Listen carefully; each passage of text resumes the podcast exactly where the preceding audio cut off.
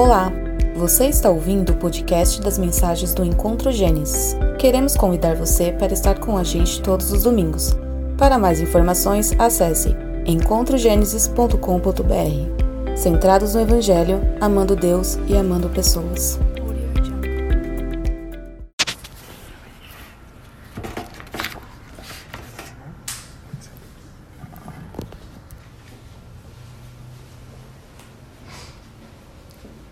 Oi, gente. Tudo bom?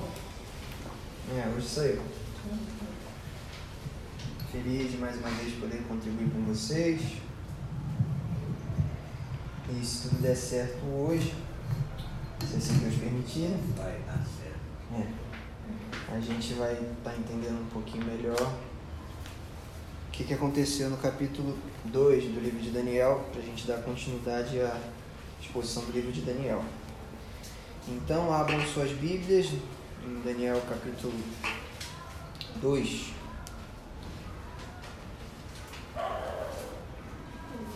A partir do verso 1.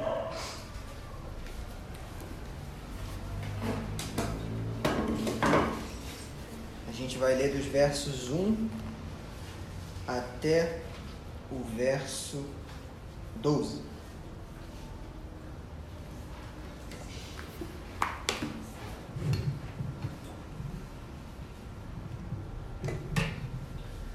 Daniel capítulo 2, a partir do verso 12. A partir do verso 1 até o verso 12. Que diz assim: No primeiro ano do seu reinado, Nabucodonosor teve uns sonhos que o deixaram perturbado e sem poder dormir. Então o rei mandou chamar os magos e os encantadores, os feiticeiros e os caldeus para que lhe dissessem o que havia sonhado. Eles vieram e se apresentaram diante do rei.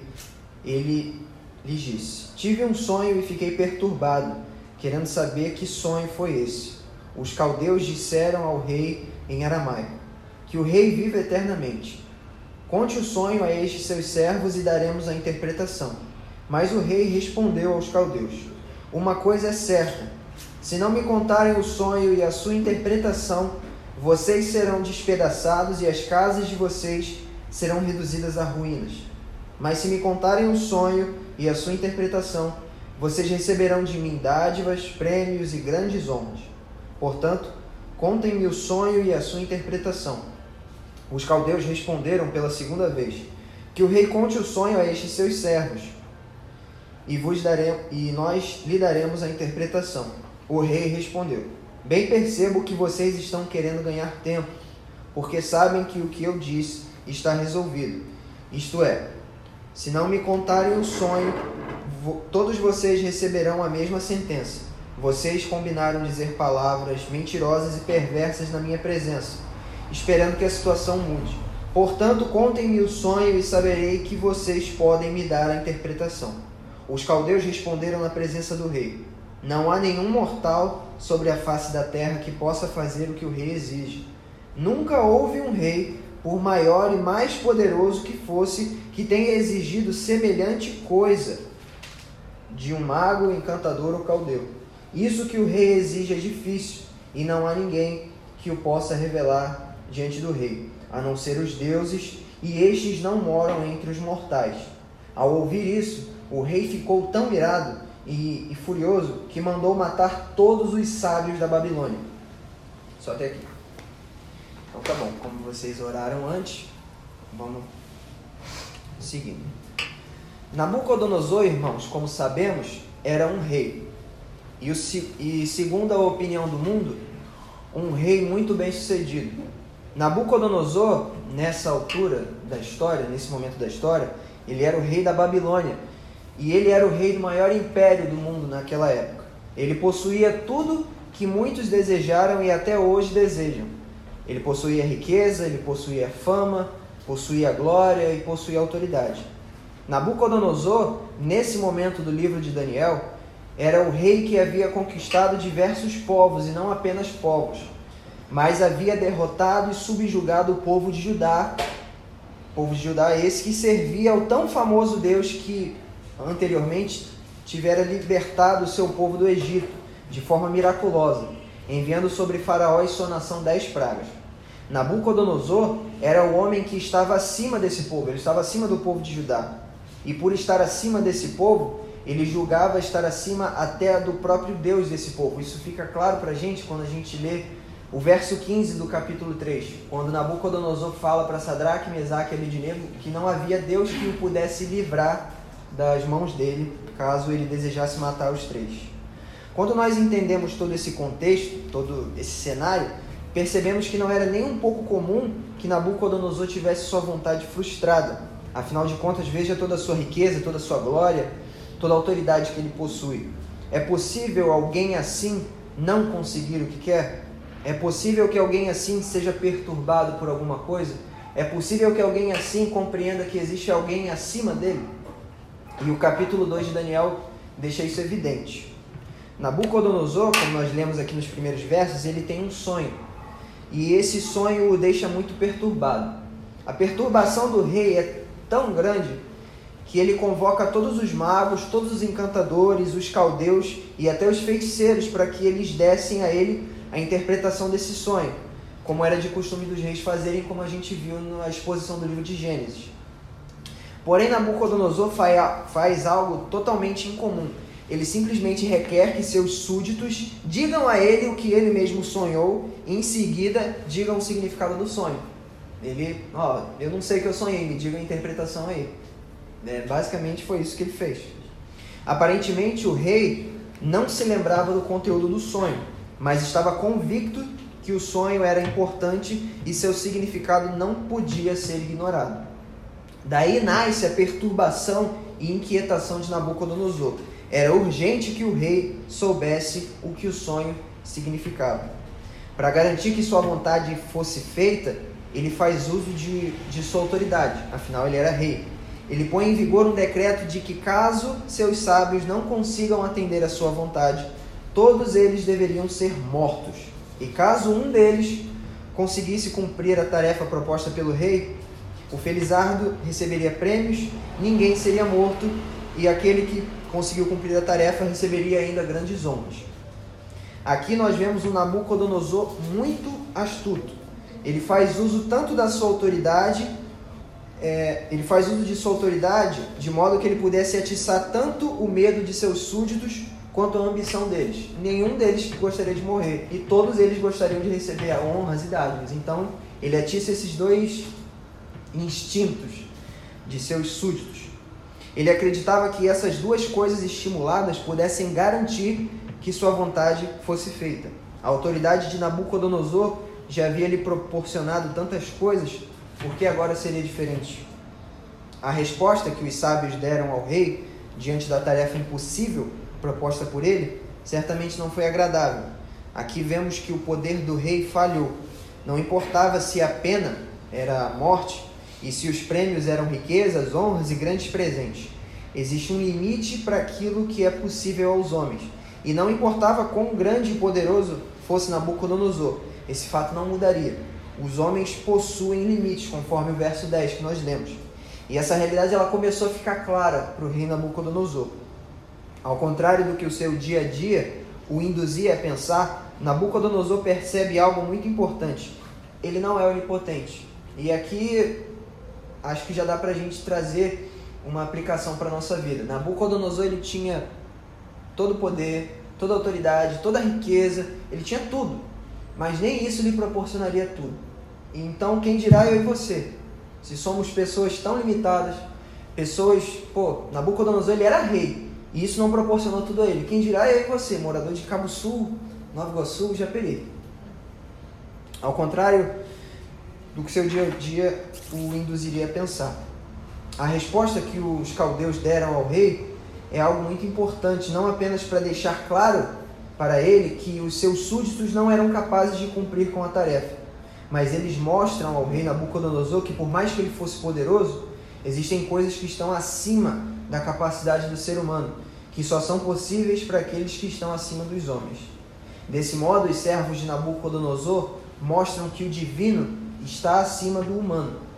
A resposta dos, é, dos caldeus, dos servos do rei, é muito importante, mas ela possui certos erros.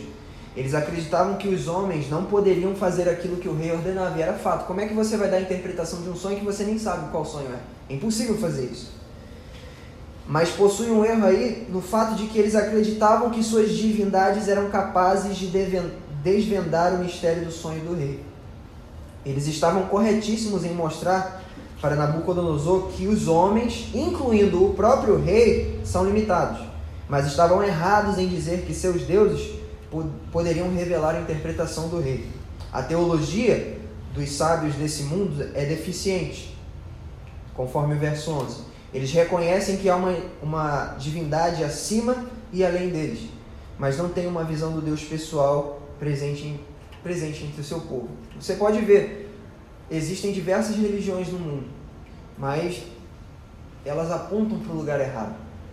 A teologia, o nosso conhecimento, ele tem que ser bíblico, ele não tem que ser do que a gente acha. Em Gênesis 40, verso 8, nós aprendemos com José, filho de Jacó, que a Deus pertence toda a interpretação naquele episódio em que José interpreta o sonho do faraó. E era a lição que o rei Nabucodonosor e seus súditos estavam prestes a aprender. O sonho que o rei teve serviria para mostrar não apenas que Deus está acima de tudo, de qualquer reino passageiro, mas também de qualquer ídolo que o mundo pudesse produzir, uma vez que os ídolos da Babilônia se mostraram inúteis para identificar, para revelar o significado dos sonhos de Nabucodonosor. Como o próprio texto mostra, o rei não apreciou a resposta de seus servos e estava disposto a ir adiante com seu decreto de executar todos os sábios da Babilônia. Na concepção do rei, a vida de seus servos era algo muito descartável, uma vez que ele não demonstrou qualquer hesitação em matá-los, quando estes não foram capazes de atender ao seu desejo. E em um determinado momento a decisão alcança os servos de Deus. Vamos continuar lendo agora dos versos 13 até o 23.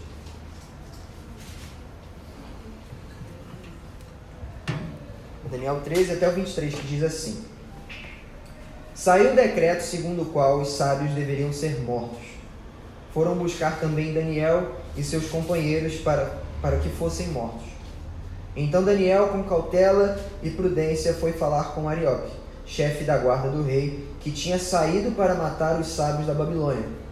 Daniel perguntou a Arioque, encarregado do rei, por que esse decreto do rei é tão urgente? Então Arioque explicou o caso a Daniel. Daniel foi falar com o rei para pedir que lhe desse tempo, e ele revelaria ao rei a interpretação. Então Daniel foi para casa e explicou a situação a Ananias, Misael e Azarias, seus companheiros, para que pedissem misericórdia ao Deus do céu sobre este mistério, a fim de que Daniel e seus companheiros não fossem mortos com o resto dos sábios da Babilônia. Então o mistério foi revelado a Daniel numa visão de noite.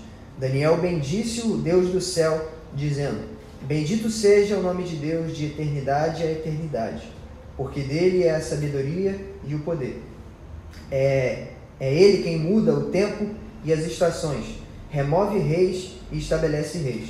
Ele dá sabedoria aos sábios e entendimento aos inteligentes. Ele revela o profundo e o escondido, conhece o que está em trevas e com ele mora a luz. Ó Deus de meus pais, eu te agradeço e te louvo, porque me deste sabedoria e poder e agora me revelaste o que te pedimos, porque nos fizeste saber este caso do rei. Só até aqui. Aqui nós podemos ver o porquê que Daniel ele era considerado sábio e estava entre os sábios da Babilônia. Quando o decreto do rei entrou em vigor, Daniel e seus companheiros eles foram abordados, como a gente leu aqui. Pelo que o texto indica, aqueles que foram os buscar não deram muitas explicações a respeito do que estava acontecendo. Apenas disseram que os sábios da Babilônia deveriam ser mortos por ordem do rei. Aparentemente, eles só souberam disso no primeiro momento. A sabedoria de Daniel se mostra muito perceptível no fato de que ele não ficou nem se mostrou desesperado em nenhum momento do capítulo. E olha que a gente leu só metade. Daniel sabia que o decreto do rei significava a morte dele e de seus companheiros, mas ele não se mostrou desesperado em nenhum momento. Porém, se manteve calmo mesmo sabendo que o decreto do rei significava sua morte. De forma prudente foi falar com o chefe da guarda do rei, que é chamado de Arioque, para saber mais a respeito do decreto. E quando tomou conhecimento da situação, foi até o encontro de Nabucodonosor. Daniel, ele não apenas ele se mostra um homem de sabedoria, se mantendo calmo em uma situação difícil, mas ele também se mostrou um homem de fé quando foi suplicar ao rei por tempo. Mesmo sabendo que o que Nabucodonosor pedia era impossível, Daniel podia pedir tempo ao rei para que lhe desse a interpretação. Daniel sabia que a tarefa de dar a interpretação de um sonho do qual ele não sabia nada era impossível. Mas se ousou pedir tempo ao rei, era porque sabia que tudo é possível para Deus. Enquanto os sábios da Babilônia provavelmente estavam em pranto, Daniel se manteve calmo e decidiu levar a situação a Deus em oração junto de seus companheiros.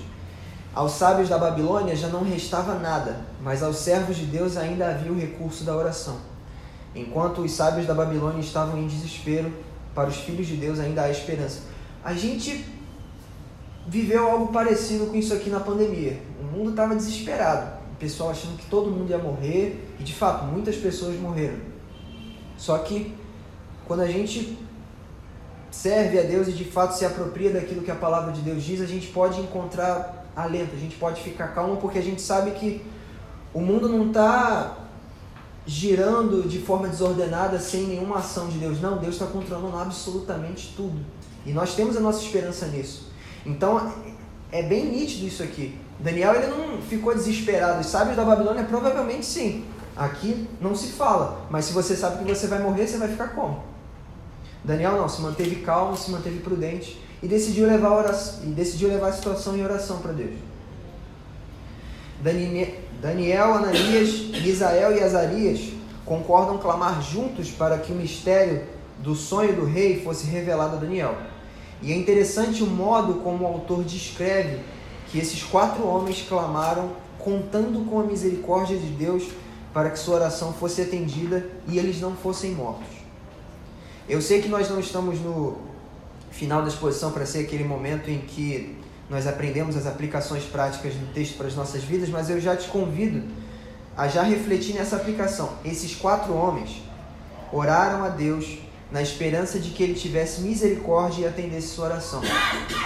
Eles, eles, eles oraram ancorados nisso. Eles não viveram é, pedindo a Deus de modo que soasse um tanto quanto autoritário eles visavam a misericórdia de Deus. Olha, a gente vai orar a Deus porque Ele é misericordioso. Por isso Ele pode atender. Eles não oraram dizendo ao Senhor de que eles tinham sido fiéis em não comer da comida dos ídolos e por isso Deus era obrigado a mudar essa situação, como nós vimos no capítulo 1. Mas pelo contrário, eles oraram de forma humilde, na esperança de que Deus tivesse misericórdia deles. É assim que os servos de Deus oram, irmãos. Eles não decretam nem determinam nada, como a gente vê muita gente fazendo. Servos não impõem nada ao seu Senhor, mas eles suplicam entendendo a sua posição e a posição de autoridade de Deus, que é o seu Senhor. E que fique essa pergunta: nós temos orado de que modo? Com orgulho e prepotência ou entendendo o nosso lugar e contando com a misericórdia de Deus, assim como fizeram esses quatro homens? Porque se a gente for orar a Deus com base nas nossas obras, a gente não vai conseguir nada. Porque Jesus ele nos ensinou isso. Orem e peçam em meu nome. Porque se a gente for pedir com base no nosso mérito, nenhuma oração vai ser atendida. Felizmente, Deus atendeu a oração de Daniel e seus companheiros. E em uma visão à noite, o mistério do sonho de Nabucodonosor foi revelado a Daniel.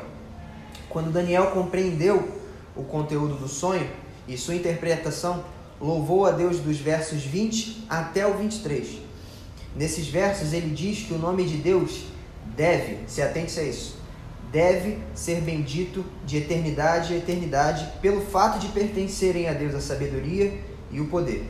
Daniel declara que é Deus que muda o tempo e as estações e que não só controla a criação, mas é ele também quem administra as nações, as nações, sendo ele quem remove reis e estabelece reis. Também a sabedoria dos sábios e o entendimento dos inteligentes provém de Deus, conforme o verso 21 que nós lemos. Com Deus mora a luz, de modo que nada está oculto aos seus olhos. Ele conhece o que está em trevas e é capaz de revelar o profundo e o escondido. Daniel termina sua declaração agradecendo a Deus por conceder a ele não só conhecimento e poder, mas também revelar o mistério do sonho do rei. E quando a gente vê toda a reação de Daniel ao entender do que se tratava o sonho de Nabucodonosor, a gente percebe que esse sonho não era algo sem importância. Se tratava de algo de muita importância. E a gente entende do que se tratava esse sonho quando a gente lê dos versos 24 ao 49, que diz assim: Por isso Daniel foi falar com Arioque, a quem o rei tinha encarregado de exterminar os sábios da Babilônia. Daniel entrou e lhe disse: Não mate os sábios da Babilônia. Leve-me à presença do rei e revelarei ao rei a interpretação. Então Arioque depressa levou Daniel à presença do rei e lhe disse: Achei um dos filhos dos exilados de Judá, que revelará ao rei a interpretação. O rei perguntou a Daniel, cujo nome era Beltesazar: Você é capaz de me contar o que vi no sonho e qual é a sua interpretação? Daniel respondeu na presença do rei: O mistério que o rei exige, nem sábios, nem magos, nem encantadores o podem revelar. Mas há um Deus no céu que revela os mistérios pois fez saber ao rei Nabucodonosor o que vai acontecer nos últimos dias. O sonho e as visões que o rei teve quando estava em sua cama são esses.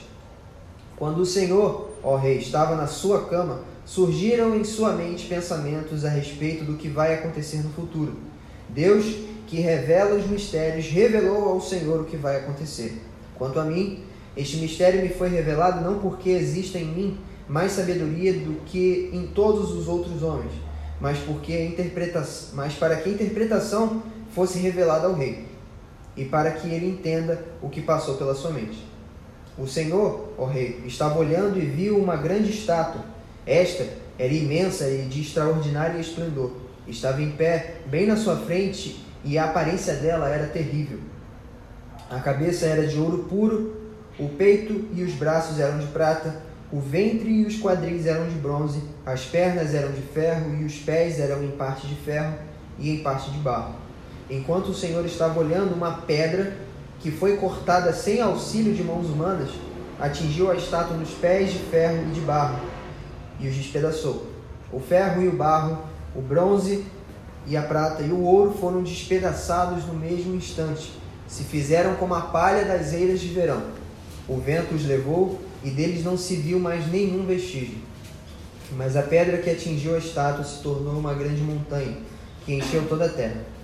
Este é o sonho e também a sua interpretação, diremos ao rei. O Senhor, ó rei, que é rei de reis, a quem o Deus do céu conferiu o reino, o poder, a glória e a força, em cujas mãos foram entregues os filhos dos homens, onde quer que eles habitem, e os animais do campo e as aves do céu, para que dominasse sobre todos eles. O Senhor, ó Rei, é a cabeça de ouro. Depois do Senhor se levantará outro reino, inferior ao seu, e um terceiro reino, de bronze, que terá domínio sobre toda a terra. O quarto reino será forte sobre o ferro, será forte como o ferro, pois o ferro quebra e despedaça tudo. Como o ferro quebra todas as coisas, assim esse reino fará em pedaços e destruirá todos os outros. Quanto aos pés e aos dedos e os dedos dos pés que o Senhor viu, que eram em parte de barro de oleiro e em parte de ferro, isso significa que será um reino dividido. Contudo, haverá nele alguma coisa da firmeza do ferro, porque o Senhor viu o ferro misturado com barro. Como os dedos dos pés eram em parte de ferro e em parte de barro, assim por um lado o reino será forte e por outro será frágil. Quanto ao ferro misturado com barro que o Senhor viu, isso significa que procurarão se misturar por meio de casamentos, mas não se ligarão um ao outro, assim como o ferro não se mistura com barro. Mas nos dias desses reis, o Deus do céu levantará um reino que jamais será destruído e que não passará a outro povo. Esse reino despedaçará e consumirá todos os outros reinos, mas ele mesmo subsistirá para sempre. Assim, como o rei viu que do monte foi cortada uma pedra, sem auxílio de mãos humanas, e ela despedaçou o ferro, o bronze, o barro, a prata e o ouro, o grande Deus revelou ao rei o que vai acontecer. O que vai acontecer no futuro. Certo é o sonho e fiel a sua interpretação. Então o rei Nabucodonosor se inclinou e se prostrou com o rosto em terra diante de Daniel. Ordenou que oferecessem a Daniel uma oferta de cereais e incenso. O rei disse a Daniel: Certamente o Deus que vocês adoram é o Deus dos deuses e o Senhor dos, e o Senhor dos reis. Ele é quem revela os mistérios, pois você foi capaz de revelar esse mistério. Então o rei engrandeceu Daniel e lhe deu muitos e grandes presentes. Ele o pôs como governador de toda a província da Babilônia. Também o fez chefe supremo de todos os sábios da Babilônia. A pedido de Daniel, o rei pôs Sadraque, Mesaque e Abidnego como administradores da província da Babilônia. Mas Daniel permaneceu na corte do rei. É um texto grande, mas vamos lá. Sabendo o sonho e a sua interpretação, Daniel ele não se demorou e ele foi logo ao encontro de Arioque, que era o chefe da guarda do rei para que Arioque levasse ele até o rei. Afinal, a vida de todos os sábios da Babilônia estava em jogo caso o rei não tivesse interpretação. Várias pessoas iriam morrer. Arioque leva Daniel até o rei para que então o mistério fosse revelado. E nesse momento todos os olhos estavam voltados a Daniel. É provável que todos, todos que estavam presentes quando ele estava diante do rei estivessem calados, aguardando saber o que, que Daniel ia dar, o que, que ele ia falar a respeito daquele sonho. E é aqui que Daniel ele se mostra diferente dos demais sábios da Babilônia. É um dos pontos, né, que ele já se mostrou diferente em vários. Ele se mostra humilde. Se a gente for parar para pensar, quando Daniel está diante de Nabucodonosor, tendo a resposta para um questionamento que ninguém mais podia dar, aqui era o momento perfeito para se autopromover. Mas ele faz diferente. Arioque, por exemplo, o, chefe da guarda, ele não perdeu essa oportunidade. Arioque chega até a presença de Nabucodonosor e ele faz questão de dizer quem, que foi ele quem achou quem poderia resolver o problema. Ele chega para o rei, olha só, rei, eu achei quem pode dar interpretação. Ele faz questão de colocar o dedo dele na situação. Daniel ele já faz diferente. No verso 27, Daniel ele reafirma aquilo que os caldeus, que os sábios, que os magos e os feiticeiros disseram. Ele fala a mesma coisa que eles fizeram, que eles falaram. O que o rei pede, ninguém pode atender. Mas é no verso 28 que Daniel se mostra um servo humilde, que ele se mostra um servo diferente, bem diferente de Arioque. Ele fala exatamente o que os servos de Nabucodonosor falaram: olha, o que você está pedindo ninguém pode fazer, ninguém consegue. E em seguida ele não fala: olha, mas eu posso resolver. Daniel ele não faz isso. Ele, ele age diferente. Ao invés de se promover, Daniel ele tira os holofotes de si mesmo e os aponta para Deus. Daniel não aceita a glória para si, mas ele dá todo o crédito a Deus pelo mistério do sonho revelado. Eu lembro que quando eu estudava, é, quando eu estudava no Maranhão, eu era, eu era, eu, eu era sobrinho de um dos professores. Meu professor de matemática era meu tio Ivan. E eu não era um cara que eu costumava arrumar problema para mim, porque eu já tinha noção, poxa, se ele é sobrinho, ele é sobrinho de um dos professores, qualquer coisa que ele fizer, meu pai e minha mãe iam ficar sabendo, e ficaram sabendo de várias coisas. Mas é, é aquilo, quem se mistura com porcos, farelo come. E muitas das vezes eu não queria estar envolvido em confusão, mas eu estava do lado de quem arrumava confusão. E eu lembro que em diversas situações acontecia alguma coisa, e a primeira coisa que eu fazia era deixar claro que eu não fiz nada. Então, a primeira coisa que eu fazia era, olha, não fui eu, não fiz. E é interessante porque Daniel ele faz mais ou menos isso. A, a postura humilde de Daniel ela é, tão, ela é tão exagerada, ela é tão forte, que quando o rei pergunta se ele pode fazer, se ele pode dar a interpretação, ele simplesmente fala, olha, realmente, o que você está pedindo ninguém pode fazer. Mas existe um Deus no céu. Ele tira a responsabilidade dele. E ele aponta os holofotes, ele dá todo o crédito para Deus. Eis aqui mais um atributo de um servo de Deus maduro, irmãos. Ele não atribui mérito nenhum para si. Daniel admite diante de todos que ele não é mais que os outros servos da Babilônia, conforme o verso 30, mas diz que esse mistério só foi revelado a ele porque Deus quis revelar o futuro a Nabucodonosor. Ele tira o mérito de si. Ele é verdadeiramente humilde. Ele fala: Olha, eu só estou aqui porque Deus quis revelar o futuro a você. É isso que me trouxe aqui. Não é porque eu sou melhor do que todos eles que não conseguiram revelar a interpretação. E é interessante porque parece até que Daniel ele tinha noção de certos textos que a gente teria depois. Por exemplo, em Lucas 17, 10, isso é em torno de 600 anos depois, Jesus falando para os discípulos. Jesus diz assim: Assim também vocês, depois de terem feito tudo o que lhes foi ordenado, digam: Somos servos inúteis, porque fizemos apenas o que deveríamos fazer. Cara, Daniel, ele veste essa camisa, ele incorpora esse texto antes mesmo de esse, esse texto ser escrito. Então, uma aplicação para a nossa vida. O servo de Deus, ele age assim, ele é humilde. Pode desconfiar de todo aquele que se diz servo de Deus e ele se promove. Não é assim. Daniel, ele inicia a explicação dele a respeito do que o sonho se tratava e ele diz o seguinte, diz, ele diz que antes que o rei tivesse o sonho, ele se encontrava em seu leito pensando a respeito do futuro. E em seguida, no seu sono, Deus revelou a ele o que iria acontecer no futuro. Pelo que o texto indica, por mais que Nabucodonosor fosse um grande rei, o amanhã ainda ocupava um lugar em sua mente. Um homem rico e todo-poderoso, mas que ao deitar-se para dormir, sua mente era ocupada por questionamentos envolvendo o amanhã. Ao julgar pelo verso 29 e pelo conteúdo do sonho, Nabucodonosor estava preocupado com o futuro de seu reino. O cara tinha tudo, mas ele não tinha paz. O sonho se tratava de dias futuros que Deus decidiu revelar a Nabucodonosor. Em seu sonho, o rei se encontrava, como nós vimos no texto, diante de uma estátua. E, segundo, segundo Daniel, a estátua ela tinha uma aparência terrível. A estátua possuía sua cabeça de ouro, seu peitoral e seus braços eram de prata, seu tronco e ventre eram de bronze e suas pernas eram de ferro, porém seus pés eram formados tanto de ferro como de barro.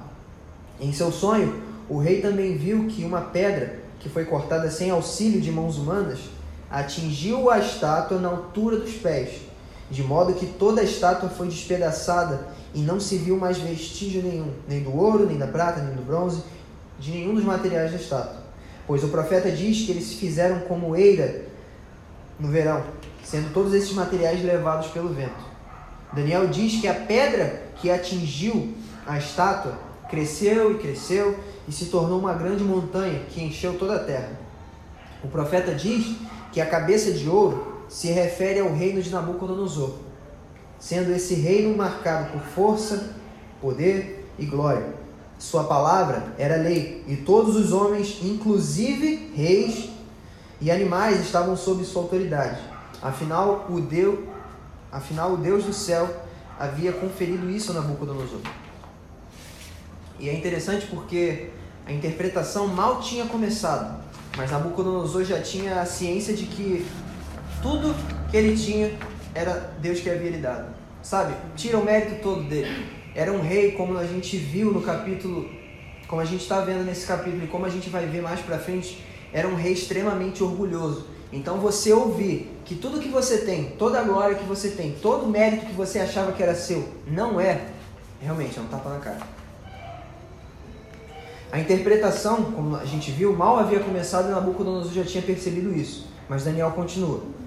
Passados os dias de Nabucodonosor, seu reino daria lugar a um outro, um reino inferior ao dele, representado pela prata. O segundo reino, ele seria formado por dois povos, que seriam os medos e os persas. Daí a representação de dois braços ligados pelo peitoral. Depois desse reino viria um terceiro, grego, representado pelo bronze, que teria domínio sobre toda a terra. Passado esse reino viria o quarto, as pernas de ferro, tendo seus pés misturados com ferro, com barro. Forte, porém inferior a todos os outros, de modo que o ferro ele é inferior em valor ao bronze, à prata e ao ouro. Esse reino, que é o reino romano, seria forte como ferro, despedaçando tudo que tocasse, mas possuindo partes frágeis como o barro. Seria um reino dividido, por mais que eles tentassem anular essas diferenças por meio de casamentos, continuariam sendo um povo frágil, apesar de sua muita força. E se a gente for parar para pensar, todos esses reinos, eles formam, todos os reinos que formam a estátua de Nabucodonosor, eles têm uma coisa em comum. Por mais que eles sejam grandes, por mais que eles tenham a sua peculiaridade, todos eles têm um início, um meio e um fim. Todos eles começam e depois terminam. Mas é diferente depois do que acontece com o quarto reino. Após o quarto reino vem algo diferente. Daniel diz que a pedra que fora retirada sem auxílio de mãos humanas e foi lançada na direção dos pés da estátua, representa um reino que seria erguido pelo próprio Deus, e esse reino consumiria a todos os outros, de modo que não restariam vestígio dos outros reinos após o estabelecimento do reino de Deus. Diferente dos reinos desse mundo, o, diferente dos reinos desse mundo que tem um fim, nos dias do Império Romano viria um reino que não tem fim, diferente dos reinos do mundo que começam no ouro e terminam no barro. O reino de Deus é eterno, absoluto e nunca terá fim. Esse reino é o reino de Cristo. Ele, esse reino ele já veio. Esse reino está em nós e dentro de nós, conforme Lucas 17, verso 21. Esse reino ainda não está totalmente estabelecido, mas permanece crescendo e crescendo e crescendo e vai crescer de modo até que encha toda a terra. Quando Cristo voltar, todos os reinos desse mundo serão varridos da terra para dar lugar ao reino de Deus que não terá fim e que encherá toda a terra. O nosso papel como igreja é lembrar ao mundo que esse reino vem. É lembrar ao mundo de que esse reino vai vir e de que todos os outros vão ser extirpados, que não vão, não vão sobrar, não vão ficar. Amém. E só existe um modo de fazermos parte do reino de Deus, e afinal, qual é? É pelas minhas obras? É assim que eu sou admitido no reino de Deus? Quando faço boas ações, é assim que eu posso dizer que eu faço parte do reino de Cristo? Não, é somente pela graça de mo... é, é somente pela graça de Deus quando nos arrependemos de nossos pecados e depositamos a nossa fé na obra de seu filho. É só assim que alguém faz parte do reino de Cristo. Só dessa maneira. Ao finalmente descobrir o significado do sonho, Nabucodonosor se prostra diante de Daniel. O rei tem uma reação bem forte ao saber o significado do sonho e é bem compreensível. Afinal, ele estava diante de um milagre de Deus sabendo não apenas de como procederia seu reino, mas qual é o desfecho final da história, o reino de Deus absoluto sobre a terra. Deus, encar...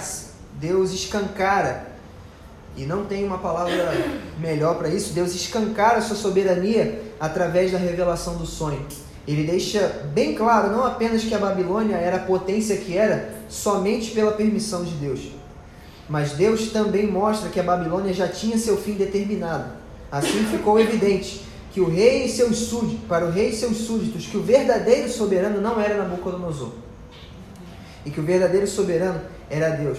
E que seu poder e sua sabedoria são tão grandes que ele já determinou a ascensão e a queda de reinos. E para que esses deem lugar ao seu reino que será eterno e absoluto. Fica claro para os babilônicos que as rédeas da história permanecem e permanecem nas mãos de Deus. De fato, Diante de tudo isso que o rei ouvira, é de se esperar que ele se prostrasse. Lá estava o rei do maior império do mundo, reconhecendo que o Deus do céu é o Deus que está acima dos ídolos e, e é o Deus que está acima, inclusive, do seu próprio reino, pois tinha deixado bem claro isso através do sonho que deu a conhecer aos homens. Após saber a interpretação do sonho, o rei cumpre sua palavra e concede a Daniel muitos e muitos presentes. Muitos interpretam o, o fato de Nabucodonosor oferecer ofertas de cereais a Daniel não como um ato de idolatria da parte do rei adorando Daniel, porque não parece que o profeta ia se sujeitar a isso. Mas foi o modo que Nabucodonosor escolheu de honrar o Deus de Daniel. O rei também colocou Daniel como chefe dos sábios da Babilônia e governador de toda a sua província. Pelo que o texto indica, Daniel se lembrou de seus companheiros e pediu ao rei que esses que já haviam se mostrado fiéis e sábios no capítulo 1, fossem colocados como administradores da província da Babilônia. E é muito provável que o rei tenha, che que tenha chegado ao conhecimento de Nabucodonosor que Sadraque, Mesaque e Abidnego estiveram juntos com Daniel em oração para que o sonho fosse finalmente revelado. E aqui eu separei duas aplicações para as nossas vidas, fora aquelas que a gente já viu. A humildade de Daniel e a onipotência de Deus. A primeira é com relação a Daniel. Eu acho interessante, e eu nem coloquei isso aqui, como Daniel ele foi colocado num, num ambiente muito difícil para alguém que quer viver em santidade. Daniel ele não apenas teve a sua casa invadida, ele não apenas teve o reino dele é, jogado na lama, mas ele, além disso, ele foi retirado de sua própria casa. E além de ser trazido até a Babilônia, ele não apenas vai viver como um escravo, mas ele vai viver justamente na corte do homem que deu ordem para tudo que para tudo de ruim que aconteceu com o seu povo. Mas é interessante porque tudo isso era necessário para que Daniel pudesse anunciar o reino de Deus. E muitas das vezes, muitas das vezes não, às vezes isso pode acontecer com a gente. A gente pode estar em ambientes que a gente não quer estar, que são ambientes difíceis de se manter fiéis a Deus. Mas a gente precisa estar em ambientes difíceis para que alguém, para que haja pelo menos um, para que anuncie o reino de Deus. Não para que ele se misture, não para que ele seja convencido pelos costumes da Babilônia e se entregue ao pecado, mas para que ele se mantenha fiel e anuncie o reino de Deus que vai vir e que vai acabar com todos os outros. É preciso de pessoas assim que, por mais que fiquem em ambientes difíceis, permaneçam fiéis e digam que o reino de Deus vem. E a última aplicação para a gente terminar, é que Deus permanece soberano. Por conta do povo de Judá ser subjugado, muitos babilônicos e até os nativos de Judá poderiam pensar que o Deus dos hebreus havia sido superado pela força de Nabucodonosor. Mas não é isso que esse capítulo nos mostra. A Babilônia só era a potência que era porque Deus lhe permitiu ser, como a gente viu. Ela podia ser a maior potência do mundo, mas ainda estava debaixo da autoridade de Deus. Deus mostrou que toda a glória da Babilônia era fruto de sua providência, era fruto da sua permissão. Do mesmo modo que Deus já havia determinado como procederiam os reinos posteriores ao de Nabucodonosor. Todos eles já possuíam sua data de validade determinada, decretada pelo próprio Deus eles não passariam um dia sequer do que Deus já havia determinado. As palavras de Daniel dos versos, dos versos 20 até o 22 só deixam isso mais claro. Segundo Daniel, o nome de Deus deve ser bendito e existe uma razão para isso. Afinal, a Deus pertence toda a sabedoria para gerir o tempo e as estações e até os reinos da terra, até o momento em que usará do seu poder para instaurar o seu reino eterno a saber, o reino de seu próprio Filho, Jesus Cristo, nosso Senhor. Esse reino triunfará, será um reino eterno e absoluto sobre toda a terra. E nós, a igreja, somos parte desse reino. Não temos por que viver com medo do amanhã como o próprio rei Nabucodonosor vivia. Tudo permanece sob o controle de Deus. E Ele, que é o soberano do universo, é o único absoluto que esse capítulo 2 mostra, ele permanece soberano para sempre. E é Ele quem cuida de nós. Amém? Curve a sua cabeça, vamos orar. Senhor, obrigado, Senhor, porque o Senhor nos permitiu concluir, Pai, mais esse capítulo da, do livro de Daniel, Senhor. Obrigado, Pai, te agradecemos por isso.